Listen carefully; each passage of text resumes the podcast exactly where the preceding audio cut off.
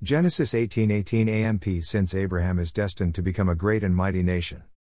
You are a nation as you stand, your body is your territory and your spirit is the president. You are your own foreign affairs minister, you determine what gets in and out of your border. How strict your customs are on the borders, be it via your eyes, ears, or mouth ports, depends on your governance. As a king first of your body, there is need then to enlighten yourself on how to run that territory called flesh.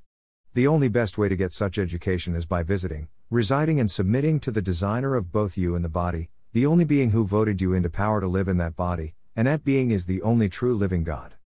Only when you feed from Him will your potential to be a great nation be released and actuated. Listening to any other source apart from your Maker will lead to a queue, you will be overthrown and enslaved in your own nation.